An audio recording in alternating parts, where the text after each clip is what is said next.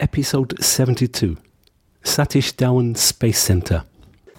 Hello and welcome to Astrotalk UK.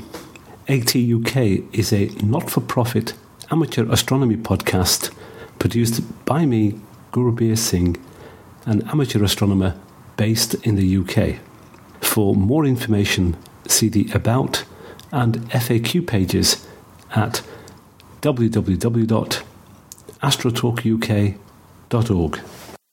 Located about 80 kilometers from Chennai on India's east coast, Satish Dhawan Space Center is used by ISRO to launch all of its satellites, including those to the Moon and Mars. Also known as Sriharikota, it was established during the late 1960s, but today it has a vehicle assembly building, two launch pads, and a state of the art mission control center. In this episode, Dr. M.Y.S. Prasad, the director at Satish Dhawan Space Center, describes the key services and activities that take place at India's 21st century rocket launch complex. Dr. M.Y.S. Prasad, director of Satish Dhawan Space Center, a distinguished engineer and very recently the holder of the Vikram Sarabhai Memorial Award 2014-15. Congratulations. Thank you very much. Um, you have a very long connection with ISRO. When did it start? Passed out of the college in 1974, you know, almost 74 November. Then I joined an uh, engineering college as a lecturer for the electronics department. And within a few months, I got a interview call in the ISRO, and I joined the Vikram Sarabhai Space Center in Trivandrum in May 1975. So it's almost for this May, it will be 40 years. Right. Uh, you have worked in many areas within ISRO, but right now you're the director here at uh, Sriharikota. What kind of facilities are here? What do, does ISRO use Sriharikota? See, the Sriharikota island, this is an island cut off with the backwaters as well as a lake the on the western side, Lake. This island was very, very sparsely populated, very few people. So in the early, uh, late 60s, it was decided by Professor Vikram Sarabhai that this is the place where there is going to be launch center for ISRO. And over years it had developed. I should say over almost uh, four and a half decades, it had developed into what it is today. Today, we have large entities. First of all, uh, this center has got about 2,000 regular employees and another 2,500 people work on contract basis. See. So about 4,500 people work here. And we have an annual budget of roughly 550 crore rupees in India, uh, which is equal to something like 100 million dollars. Right. Okay, 100 million US dollars. Now, we have uh, solid propellant manufacturing facility here. Two facilities, two plants. We manufacture solid propellant and we manufacture both of them put together something like 700 tons of propellant per year. And then we have another entity which is uh, uh, which is dedicated for the liquid propellants and uh, cryogenic propellants. And there we procure and store, maintain, and service them. And when we have uh, count down the propellant loading into the launch vehicle, all these actions take place. And that entity uh, stores something like 500 tons of propellants always here. So 500 tons. So is that uh, cryogenic and liquid or what together? Both put together. Cryogenic is a smaller quantity, but larger quantity is the earth storable propellants because we use them in the large, in the bigger stages. Then we have another entity called uh, solid motor performance monitoring and the environmental test facilities. That entity does all the ground tests on the small size motors to characterize the solid propellant what we manufacture, and the small scale uh, casting. When, whenever you manufacture a big rocket motor, we also manufacture a small sample Right. to find out exactly its mechanical and ballistic properties. Mm-hmm. So all that is carried out by this entity, in addition to vibration, shock, acoustics, and the thermo vacuum test. Some of the motors have to fire in the vacuum, so we have small thermo vacuum chambers in which we can fire a motor and uh-huh. get its properties. So that is another entity. And we have another big entity called vehicle assembly and launch facilities. So they prepare all the subsystems. Basically, a launch vehicle is built here. But subsystems come from different centers of ISRO. Mhm. So various subsystems and the satellite Uh-huh. all converge here for a launch. Right. So each of them has to be prepared, to be tested, final assembly. For example, certain separation system you cannot assemble and transport. You have to assemble here. Right. Yeah. And certain wire tunnels connecting different segments have to be connected here. Uh-huh. So that type of activity is carried out separately.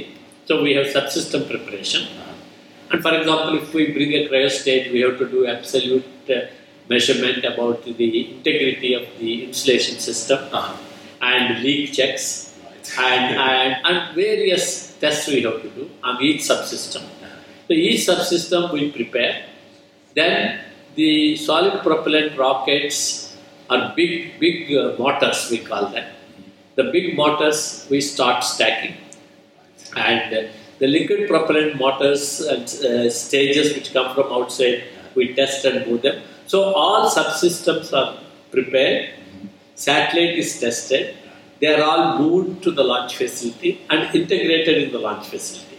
Integrated by our team as well as from the teams of the other centers. So that entity is called vehicle assembly and launch facilities. And then we have another big entity called range operations. Right. The range operations uh, is uh, to take care of all the data, computer networks, and connecting all of them. And then we have a network of six uh, radars and, and a large number of meteorological facilities to forecast, the, to monitor and forecast the weather, especially during launch time, it's very critical. And, and uh, we have the timing, generation, distribution all over so that all people work on a precise time. And then inter- communications Yes. and communications with external world like air traffic control, sea control, coast guard control. So various uh, operations related with the launch and post launch till satellite is injected into the orbit. It is the responsibility of Satish Dhawan Space Center to track and exactly show the trajectory and also to get the orbit and the preliminary orbit and hand over to the satellite managing centers. Okay, so that is another entity. So we have the solid propellant manufacturing two, two plants, Right. and liquid propellant uh, storage and servicing, and vehicle assembly and preparations and launch facilities. We have two launch facilities, and then the range operations. And these are the major technical entities. Now, for four and a half, four thousand people for five and a half crore, that's quite a lot you do. Five, 550 crore. 550, 550 crore, 100 billion US dollars. Yes. It's quite a lot you do here. One center. Yes, It's, uh, now, you, you said the um, um, you, you store the liquid and cryogenic fuels here, and all of the satellites and various components come from other centers. How are they transported here? Are they tr- come here by road, or because you're on the coast by sea? The liquid propellants, you mean? Or the stages? Yeah. Yeah. The, the, the, for example, for the solid propellant to cast, the rocket motor case is manufactured in some industries outside and that is transported by road. By road. By road. And satellite is transported by road from Bangalore to here. And the liquid propellants, what we procure, are, are the liquid nitrogen or such cryo liquids. Uh-huh. they're all transported in the containers. The, we have an organization called PESO, Petroleum and Explosives Safety Organization, in the country. Uh-huh.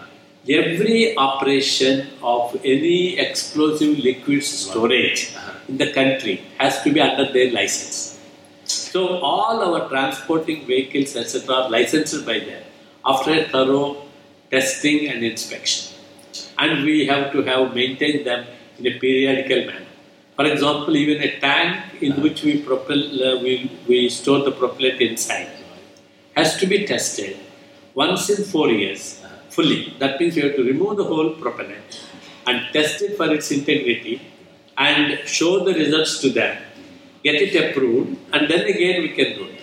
So we follow all these procedures. I remember uh, a story, uh, I think it was just before your time, when uh, the very first rocket launch, the Nike Apache Yes. rocket from, this is Thumba, Yes. and uh, they had the same problem with um, the, the payload. This is a sodium container, came from France. Yes, Professor yes, Blamont yes. arranged that. And they had the same problem because it's explosive device. They had difficulty getting the clearance. So I understand that. So you don't use sea transport for any of this. It's all by road. We, uh, so far, not in India for our own launches. Right. Okay, but once we had uh, sent certain on commercial basis, Mhm. we have launched certain uh, small uh, rockets, sounding rockets from Norway. Yes. So we transported it on ships. In fact, the the rocket motor transportation Uh-huh.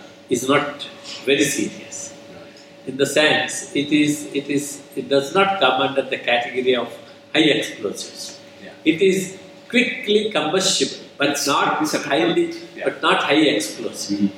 Whereas high explosives transportation is much more serious, and you have to follow many more regulations. And you don't have uh, any airports here. You've got plenty of space. Maybe sometime in the future you can have a runway here and get greater links. Uh, we have a helipad here Uh-huh. where three helicopters can land at a time. On launch day, you are in the control center, and you've done this many times. And you know, rocket science has been around for some time, but still is not risk-free. When the countdown comes down to, let's say, t minus 10 seconds, as the director of all of this, all the things have to come together. What are your feelings? How do you feel at that time? Yeah, it's a very uh, critical time. First of all, when we reach almost T minus 10 seconds, we are almost 50% in relaxed state because all the actions which are supposed to be completed before that have been successfully completed. Okay. Now the question of only next few seconds, and then uh, we also um, do not, uh, uh, you know, every every second when they are giving the countdown, I will be personally thinking about the next action Right. and, and I'll be organizing my uh, which which uh, uh, which computer monitor to see, which line in the display to see, which number to see. Right. So exactly, uh, I mean, I should say I have never felt there is time to worry about it. Okay, our worries are much before, not from t minus 10 seconds. Our worries will be when we are loading the whole propellant into the launch vehicle. For example, we have to load in GSLV something like 220 tons of storeable propellant, highly toxic, and there should not be any leakage. That is the time where we feel more, uh, more tense than the last few seconds. Oh, I see. Right. Yes. Okay. Because dealing with that kind of Yeah. fuel is very Those operations are much more critical. And I watch you on, on TV. This is all transmitted live. Having TV crew looking at everything you're doing, that must add to the pressure and tension of the day. No, we our we are accustomed to blank out everything except the two three uh, monitors in front of us. Okay. The most recent launch uh, was the GSLV-3 with the Sahil module, crew module, it wasn't occupied, but it was a suborbital flight, and it was a GSLV Mark III. How is that launch different from the ones that you do normally, mostly PSLVs? Yeah, it's uh, different from two, three angles. Number one is the, the two solid rocket motors which will ignite and take it out. I mean, lift, lift off happens.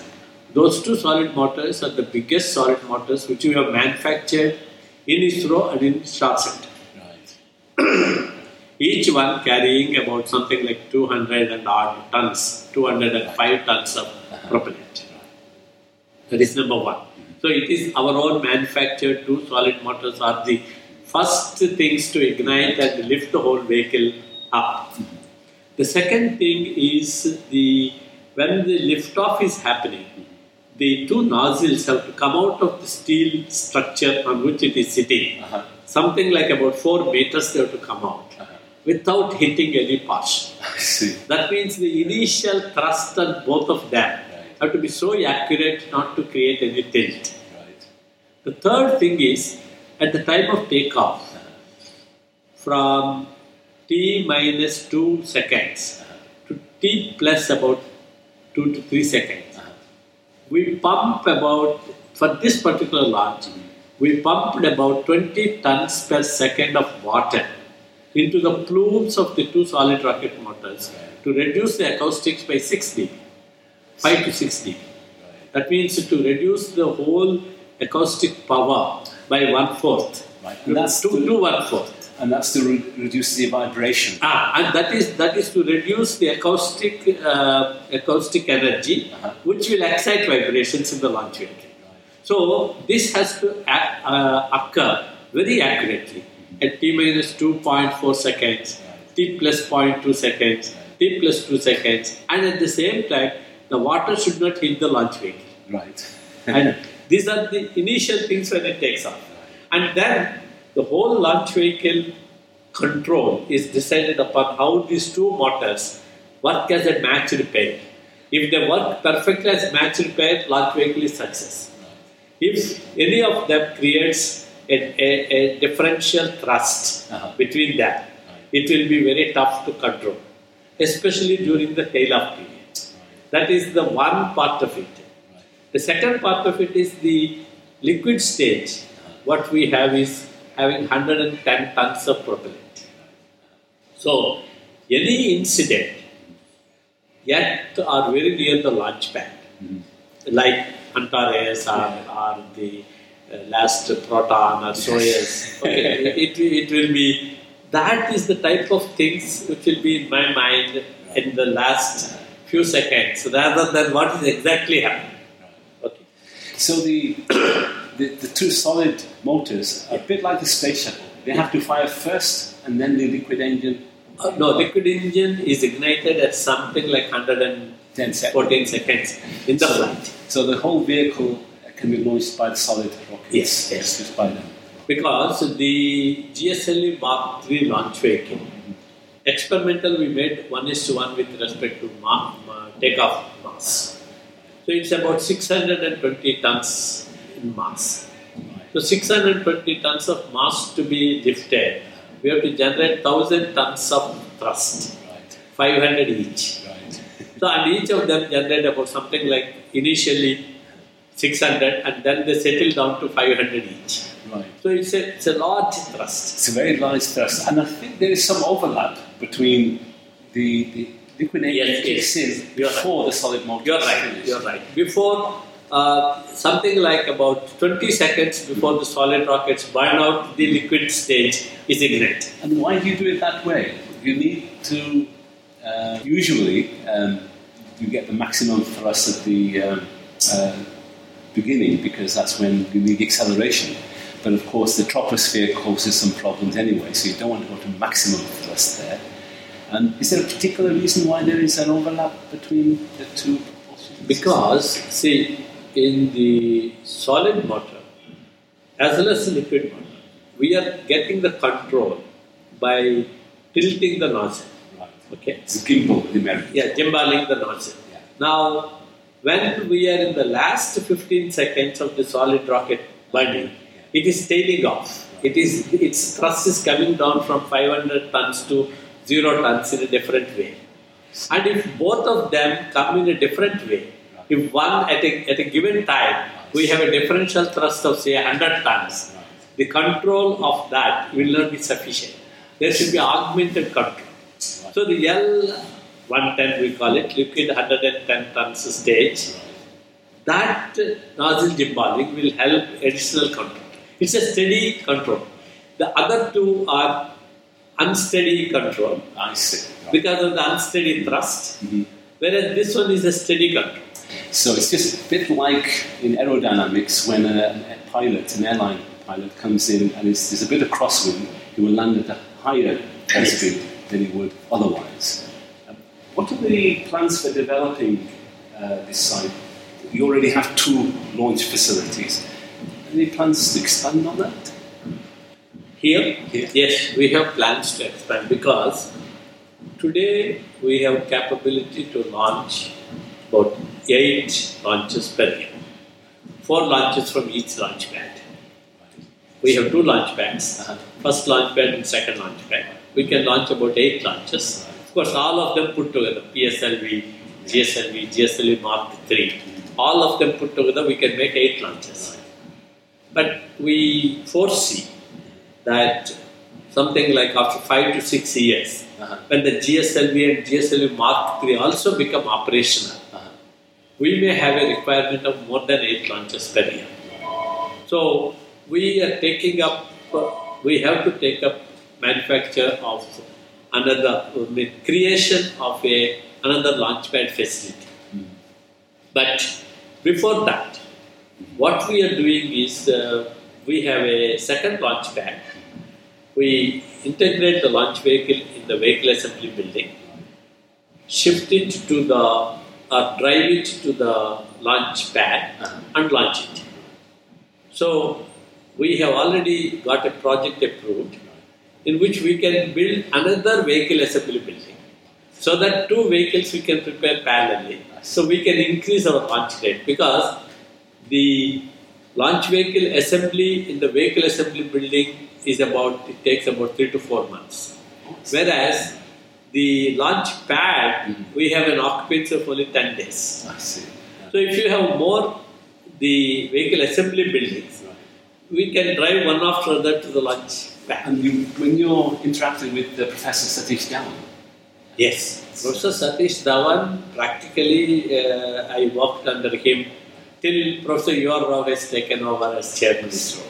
And uh, my, uh, my, my remembrance of Professor Satish Dhawan is, is something like, he's like something like a fatherly figure. right? Okay? yes. And when he fires us, Uh-huh. we don't do something proper, we feel as if some uh, uh, my father is firing.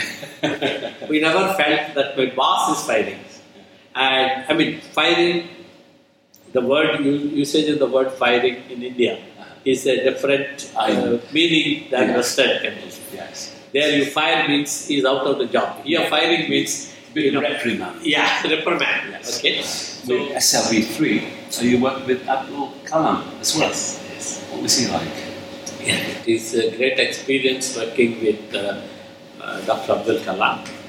Uh, I worked seven years under him in SLV3 program.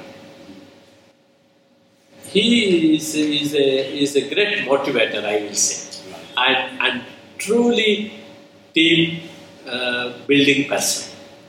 He builds teams. He puts them the targets. Targets which are much above their assessed capabilities so that they will rise further. And then he drives them.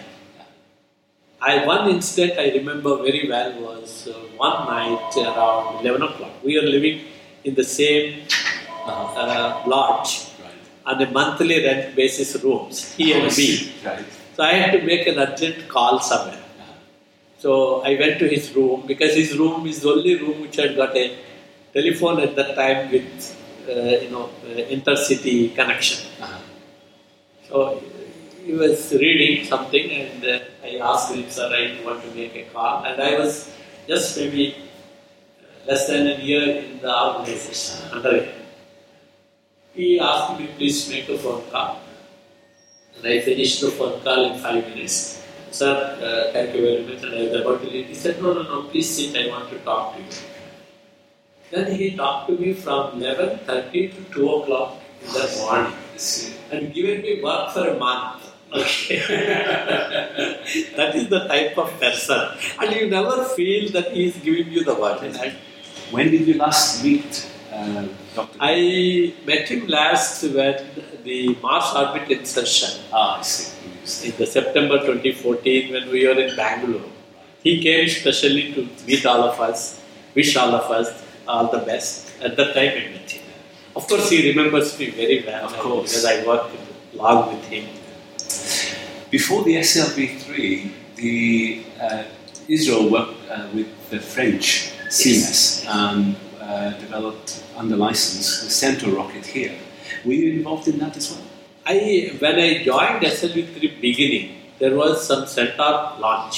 But basically, I'm an electronics engineer at that time. So I'm not uh, connected with the design or manufacture of Centaure rockets. But one Centaure rocket was flown, one or two Centaure rockets were flown Ah. with the avionic systems as the payload. How do they perform? Very interesting was the immediately after I joined, the after one and a half year, one Centaure rocket took off with the nine uh, avionics and electronics payloads, like you know, sequencer which sequences various events, Uh-huh. the commanding system, uh, the the rocket tracking aid, we, which we call transponder. Nine of them are flown, and six of them failed. They did not function. And that is the time I found that uh, the electromagnetic interference is the basic cause of all the problems. And when I approached, immediately after analysis of data, when I approached Kalam and Madhavan, saying that all these problems are because of electromagnetic interference, which was just evolving at that time. This, this, this field itself was evolving. Yes. Previously, it was it used to be called RFI, Right. radio frequency interference. Uh-huh. Of course, a lot of work is done by US and other people, but uh, in India we didn't do. So both uh, Dr. Kalam and Madhavan Nair, um, you know, they they encouraged me so much to work on that field. Right, Even today. Kalam remembers me as EMI EMC person. and the we I was personally leading this activity. We have introduced EMI design considerations, EMI test facilities, electromagnetic compatibility solutions, and so many things which we, which made I will say I will claim which made SLV3 possible. Right. Um, and when you were in Paris, I was wondering what perception you had of how the Europeans saw ISRO at that time in the 1990s. You see, when I was in um, in Europe, Mhm. it was 94 to 97 yen. At that time, we have not yet proven any big launch vehicle. Right. We had a number of satellites launched, Mhm. but the first uh, first launch of PSLV, Mhm. which failed, Uh-huh. took off before I left in '93. Before I left for Europe. Uh-huh.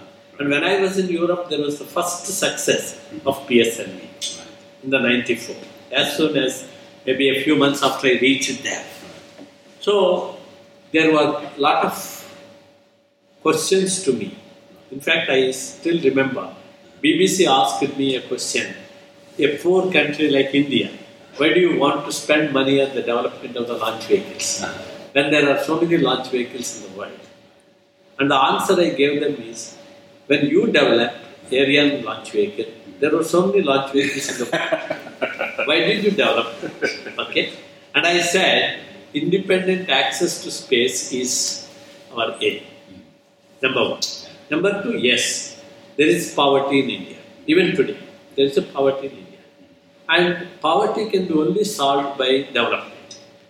And our founding father, Professor Vikram Sarabhai, told us unless we master the latest technologies and put them to the use of the society and the progress of the society and the development of the country, that is the only route to solve the problem of poverty in a permanent way. And that's how Europe and uh, America have done Yes, theirs. So- anybody has done same way Same. in their own old histories. And the amount of uh, national GDP spent on the space program is very small. First of all, for almost from 1965 Uh-huh. up to something like 2000, something like 35 years, the total amount of money which we have spent for the space research in India is equivalent to one half of what US spent in say 90s per year. Per year, the, the budget of NASA used to be about 15 billion dollars, and we have spent hardly 7.5 billion dollars over 35 years. And then, after 2005, our budget increased. Today, we have reached a stage of about $1 billion per year. So, this is the budget of annual budget of ISRO today is $1 billion per year. And very important thing, I should say it's very important thing, when all the ESA, Japan, NASA, when all these space agencies are facing either no increase or cut in the budget. Uh-huh. In India, at that time, uh-huh. that is what I- I'm talking about 2005 to 2000 to 2010 during this period. Mm-hmm. ISRO annual budget was increasing minimum 15% per year and once 30% per year. Okay, so it quite dramatically the increase was there, and that was required Yeah. for these activities. After SLV3, I joined launch vehicle project called ASLV, Augmented Satellite Launch Vehicle. Mm-hmm. That was a small launch vehicle mm-hmm. with two strap-ons, like what we have launched now. That was the SLV3 with the strap-ons. Yeah, with SLV3 with two strap-ons. Mm-hmm. We had two back-to-back failures Right. and it was terrible time. Yes. Okay? Uh, so the whole ISRO had no confidence whether we will be successful in, in any mission or not. We found at that time that there are large number of things in the launch vehicle technology which we have to learn. From aerodynamics, shaping the thrust curve of the motors, and the control, transition of the control from the strap-on stages to core stage, and ignition of the core stage. Lot of things to learn. Till that time, the ignition, separation, changeover of control used to be at a prefixed time, which we used to prefix based on studying various things. So that was the time when I proposed that there should be an onboard computer. We have we had already an on- onboard computer to do the closed loop guidance Uh-huh. and the control, but we did not link it for the sequencing of the flight events. So that is the time I proposed that the computer should monitor the performance of the motors in real time Right. and decide at what time the control should be changed over, at what time next stage has to be ignited, Right. so that the flight will be very smooth. It was one of the turning points, I will say, in the development of launch vehicles. And it went through number of reviews, maybe about over four years. Nobody had a confidence it will work at that time. Uh-huh. But it was it was a concept which we have taken by just look, study all other launch vehicles, how they do, Mhm. from the available public literature, Yeah. uh, literature in the public domain. But we designed our own thing. Worked perfectly well, and third launch of that ASLV was successful. And that system is being used till today for all the launch vehicles. The, the onboard computers every 20 millisecond monitors the performance of the motors, Mhm. performance of the acceleration which this thrust gives to the vehicle, Uh-huh. and at what acceleration level or what thrust level a, a stage has to be cut off, Right. a stage has to be transition has to take place to the next stage, and control transition has to take place. This is one of the I, for me personally, it's a highly satisfying thing. We are maybe about, at that time, on this system, hardly about 10 people worked. 10 people. 10 people worked on this system. But it's such a crucial thing. Of course, I don't say this is the only thing which made ASLV successful. There were five solutions which we have implemented between the second failed launch and third successful launch. But this is one of the one of those five key solutions which worked and which made our launch vehicles very robust and reliable. Today, the PSLV is very reliable, and because of this. A workhorse, as they Yes. say, absolutely. Sorry, what is my perception of the European? Yeah, what do the Europeans think of uh, I think I should tell the European work culture is, is very good. You will see the people, uh, you know, highly uh, very free and democratic with their colleagues as if they are friends till they enter into the office and joking, taking lunch together, taking dinner together. The moment they enter office, they will perfectly, they will be uh, maintaining the office discipline. And people who spend up to late night, 1 o'clock, 2 o'clock in the dinner, you will see next day 7 o'clock jumping into the car and driving to their workplaces, which is very, very difficult. The, the one most important thing is the, the work culture of Europe had developed from the industrial society. The work culture in India has developed from the agricultural society, which is a stage which Europe experienced during the Industrial Revolution. Mm-hmm. So, the work culture in agricultural society is sporadic.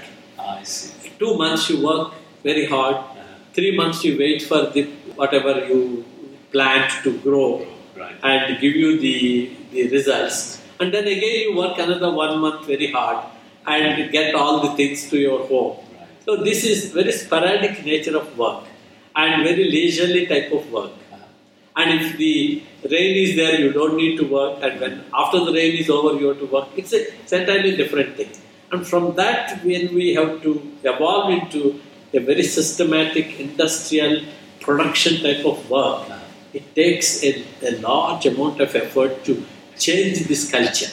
In fact, I will say, uh, whether it is Professor Vikram Sarabhai or Dhawan or U. R. Rao or Dr. Kasturirangan, Madhavan Nair, I think this is this cultural transition uh, between our agricultural background of the uh-huh. society to a very highly precision demanding type of work in rocketry and satellite. I think this is their biggest challenge that you are managing us. You know, that's very enlightening. I could not have understood that without actually being here and talking to you because it's so, as you say, it's so cultural. When you came back from Paris, you took over at uh, the Master Control Facility as director. So, just want to understand uh, when rocket uh, satellite is launched from here to GTO. Um, what happens to them? Who, when does the tr- transfer of command move from Sriharikota to, I take it, Hassan? What stage does that transition take place? Yeah, uh, the there will be an overlap. The data which is collected by tracking of the launch vehicle, it's in its trajectory, and estimating what will be the initial orbit, is transferred in real time through a network to the other station. So, Master Control Facility receives from Sriharikota the initial orbit. And while it is in the trajectory itself, it can see the satellite. And the moment they get that orbit, from then onwards they take over.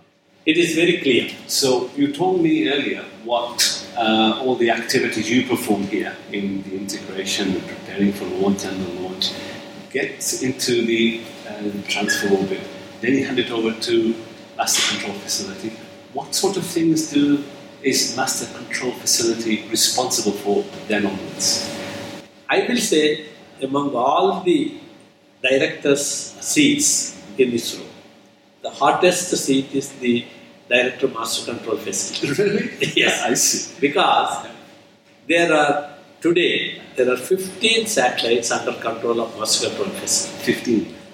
On every satellite, after putting after being in GSO, you have to do north-south station keeping, east-west station keeping, temperature control, eclipse management of the batteries, Right. and meet any emergencies and payload requirements. This is the type of thing. Of course, when I joined MCF, this many satellites were not there. When I joined, there were hardly four satellites. When I left uh, MCF, there were 10 satellites in orbit. In seven years, we launched nine satellites. You could think of, in seven years, nine satellite operations. And the most important thing is, the launch vehicle puts the satellite into GTO. And GTO to GSO transition is something like 1.6 kilometers per second velocity addition using the satellite propulsion system. Very, very demanding thing, demanding operations. I can, I, I, I'm, uh, I'm very fond of telling this to everybody. Right. Before I was in MCF, because all our transponders are being used for VSAT networks, for TV, for DTH, so many, so many things. Two, two big things we have faced. One is personally, before I went to MCF, when I was watching a TV, when there is a disturbance in the TV program, what I'm seeing, I used to switch off and read some book or sleep. Right. After I went to MCF, the moment there is a disturbance in the TV channel, what I'm observing, uh-huh. I used to jump into my car and go to the office to find out which satellite, which payload, which transponder is misbehaving, why it is misbehaving, which fellow is uplinking wrongly. That is one part. But more important, as an organization, something happened between I joined 1998 and MCF, but something happened in the whole world between 2000 and 2004. Who, up till that time, most of the places it's analog TV, and each TV channel required one full transponder. So, if we at that time, if we had 10 TV channels, we, we used to have 10, 10 transponders occupied mm-hmm. and used to be the rate, the lease rate at that time used to be two and a half million dollars per year. That's in Indian rupees about 12 crores per year. Within that four years, digital technologies have come. Digital TV has come. And such a fast way, it has become 10 to 15 channels per transponder. And the because of the competition among the different communication satellite operators, the price has fallen from two and a half million dollars per year per transponder hmm. to one million dollar per year per transponder. From 2004 till now, it's the same rate continuing, one million dollar per year per transponder. see. So, 15 channels in one transponder, uh-huh. and the rate has fallen from two and a half million dollars to one million. So, something like 30 times the revenue has fallen. The demand has fallen by 30 times. Many companies wounded up, and big companies like Intelsat, SES, all these people have acquired the small, small companies, and we survived because of the government organization, government company. And till that time, the people used to fight in India to get a transfer. Suddenly in 2002, I started getting back the transponders. They're surrendering to me back. Right. And how to use them. Right. That was the time very tough for the organization, and we survived. But right now, I thought there was a, shortage of transponders in terms of the demand. The demand is Now, now, Yes. now. At that time, this was the situation. Today, yes, we have we have 200 transponders, and demand is more than 500. Okay, of course, we have to catch up. Fascinating. That is the MCF uh, MCF part of my life. Okay. One other aspect, fascinating aspect of your experience, is that um, you were with the United Nations Committee on Peaceful Purposes of uh, Outer Space, and UN, uh, so United States, China, and Russia they've been- these other nations, China, US, um, Russia, all demonstrated to some ex- extent their interest, shall we say, in uh, ASATs, these anti-satellite systems. And during the experiments that they've conducted, they generated a lot of debris. And space debris is another area of your interest. I'm just wondering, how do you see things like space debris situations now? Is it getting worse or is it getting better over the last 10 years? There are two aspects. Of course, what you said was right. The ASAT test of uh, China, 2007, and the ASAT test of, it's, it's not exactly ASAT. The USA said it is it is destroying one of its satellites because it has got a lot of propellant and it is uh, almost re-entering the orbit. They shot it down. So both these things have created debris.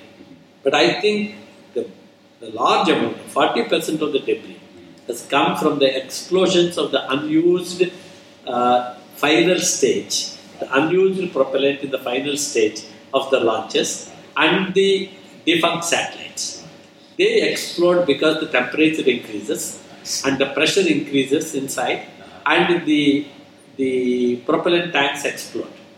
So ASAT of China, even though it had created about 2000 pieces of debris, roughly, uh, I still think that 40% of the debris were historical. Historically, if you see, the number of launches made by Russia or ex-USSR and USA are the largest number in be, between 1957, 58 till Yeah. 1985 or Mhm. 90. These are the basic, the old ones left in the orbit are the basic source of the generation of the debris. As far as ASAT tests are concerned, we are not much, in, much involved because ISRO purely works for the peaceful purposes of outer space. It's. But any country which has got a capability to precisely launch a satellite into an orbit also has got a capability to destroy a satellite. One, most recent GSLV 3 test was very successful. In fact, it was two experiments the GSLV 3 launch vehicle itself, and on top of that was the crew module, which wasn't occupied in this test experiment.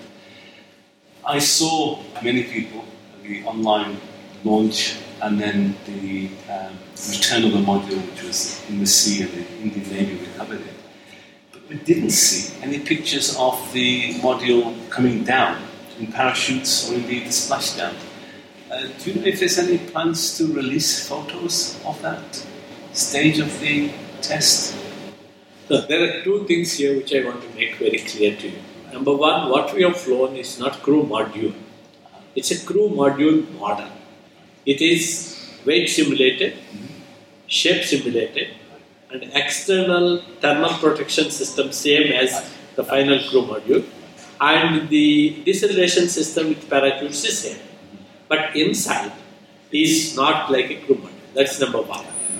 Number two, yes, we have photographs of the crew module coming down with parachutes, etc., which we have, which we can show you. Okay.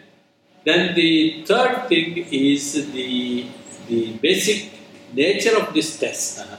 Was only to test the atmospheric phase of the launch vehicle. Right. That is the primary objective. And the re-entry. No, our primary objective is to test the two solid strap-on motors and L110 stage and its ascent up to 70 kilometers, Right. the most important region in the launch vehicle, launch vehicle's trajectory. Uh-huh.